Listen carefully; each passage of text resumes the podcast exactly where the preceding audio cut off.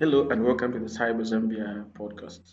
We, as Zambians, we forget uh, the problems that we go through.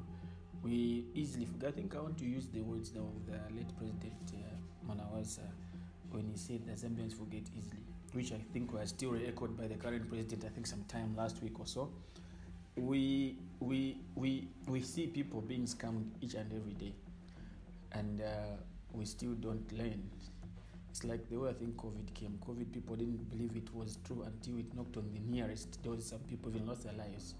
It's also the same with uh, you know you know you know scams. Sometimes you might not believe a cyber crime exists until it knocks on your door. It visits you. So advertisements uh, online, over seventy percent of them are not genuine. I think we come across a lot of complaints of. Uh, you know these uh, village bankings people that are scammed in different ways. Someone tells you i'm selling stuff i'm basing power bill. You send the money they switch off their phones. And this this mr lee's case is not a different case. It's actually it's just on it's on a higher level. We have so much trust in people that we don't even know. That's a problem that we have. And uh, that's why even the creation of ponzi schemes will still continue because this is a big market Zambia is a huge market for Ponzi schemes, and the people have you know easily trust as long as you tell them I'm, I'm, i can bring you this. I'm from this country, and so talking of China, China is a source of a lot of cheap stuff. So if someone, the Chinese, comes sell, telling you, "Give me money, I'll go and bring you this and that," and definitely Zambians will flock around and and give them the money. But you know, there's cheaper sources of such merchandise. Uh, that they were paying for, the, you know, paying for right here in the country, which definitely has less risks involved.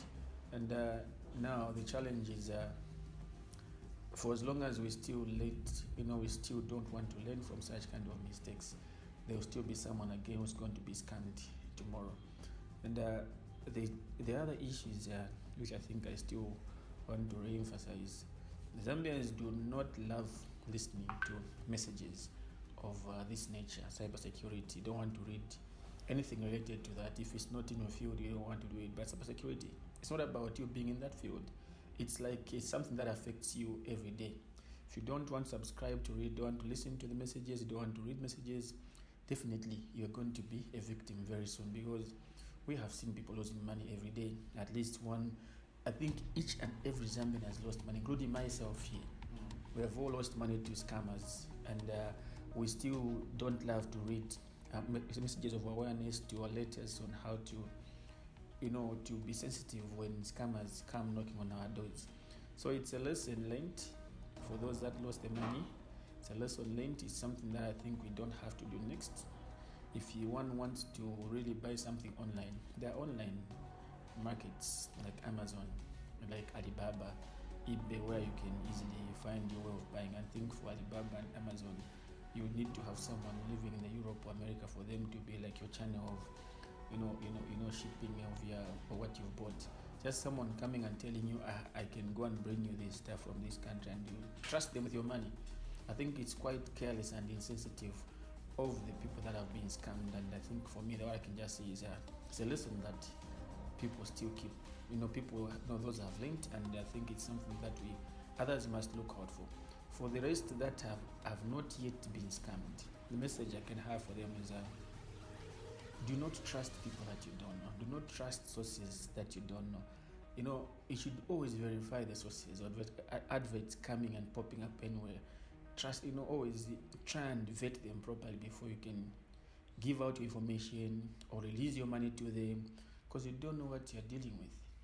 You will send money to unknown people, unknown institutions and you and the and the following day you find the site that you're trying to subscribe to is no longer there. What do you do? You have no no way you, you won't find them. That's the end of your money and that's how people get scammed. We've also heard people that have lost money through purchasing of cars online. A lot of them have lost money because even the same online car dealers companies like Trade Carview and others there are some scammers that also masquerade as uh, you know as genuine sellers of cars and there are thousands or millions of people around the world that have lost millions and billions of or dollars to these scammers. So it's something that you just have to look out for. If you need to use someone to buy for you, use credible sources. There are institutions and individuals that are genuine, that I think have been doing business for a long time. They have a track record of doing business, and even if you go and check and do references, definitely you'll find that everything that anybody has bought through them has managed to come. And uh, that's I think that's what we can so we have to do. And I will still encourage people to keep at least to try and spare some time to just uh, get acquainted with cybersecurity messages and knowledge here and there to just stay safe and keep yourself safe. Otherwise, if you have, if we are going to avoid messages of cybersecurity and things that are that are affecting us every day, it's going to be a very difficult, uh, you know, you know, you know, thing for us because we continue having victims. Even the ones that are report have reported, they're just a, a tip of the iceberg of those that haven't reported. There are many others that are even ashamed of saying, if I come out, the high profile people that are scammed, they won't come out because of no fear of their image being tainted. So it's like that. So it's important to just be sensitive and uh, do not really trust someone you don't know. Thank you so much for listening to this uh, very important uh, podcast. Uh, we look forward to sharing more and more digital safety. Take note to the Cyber Zambia podcast for more podcasts. Thank you.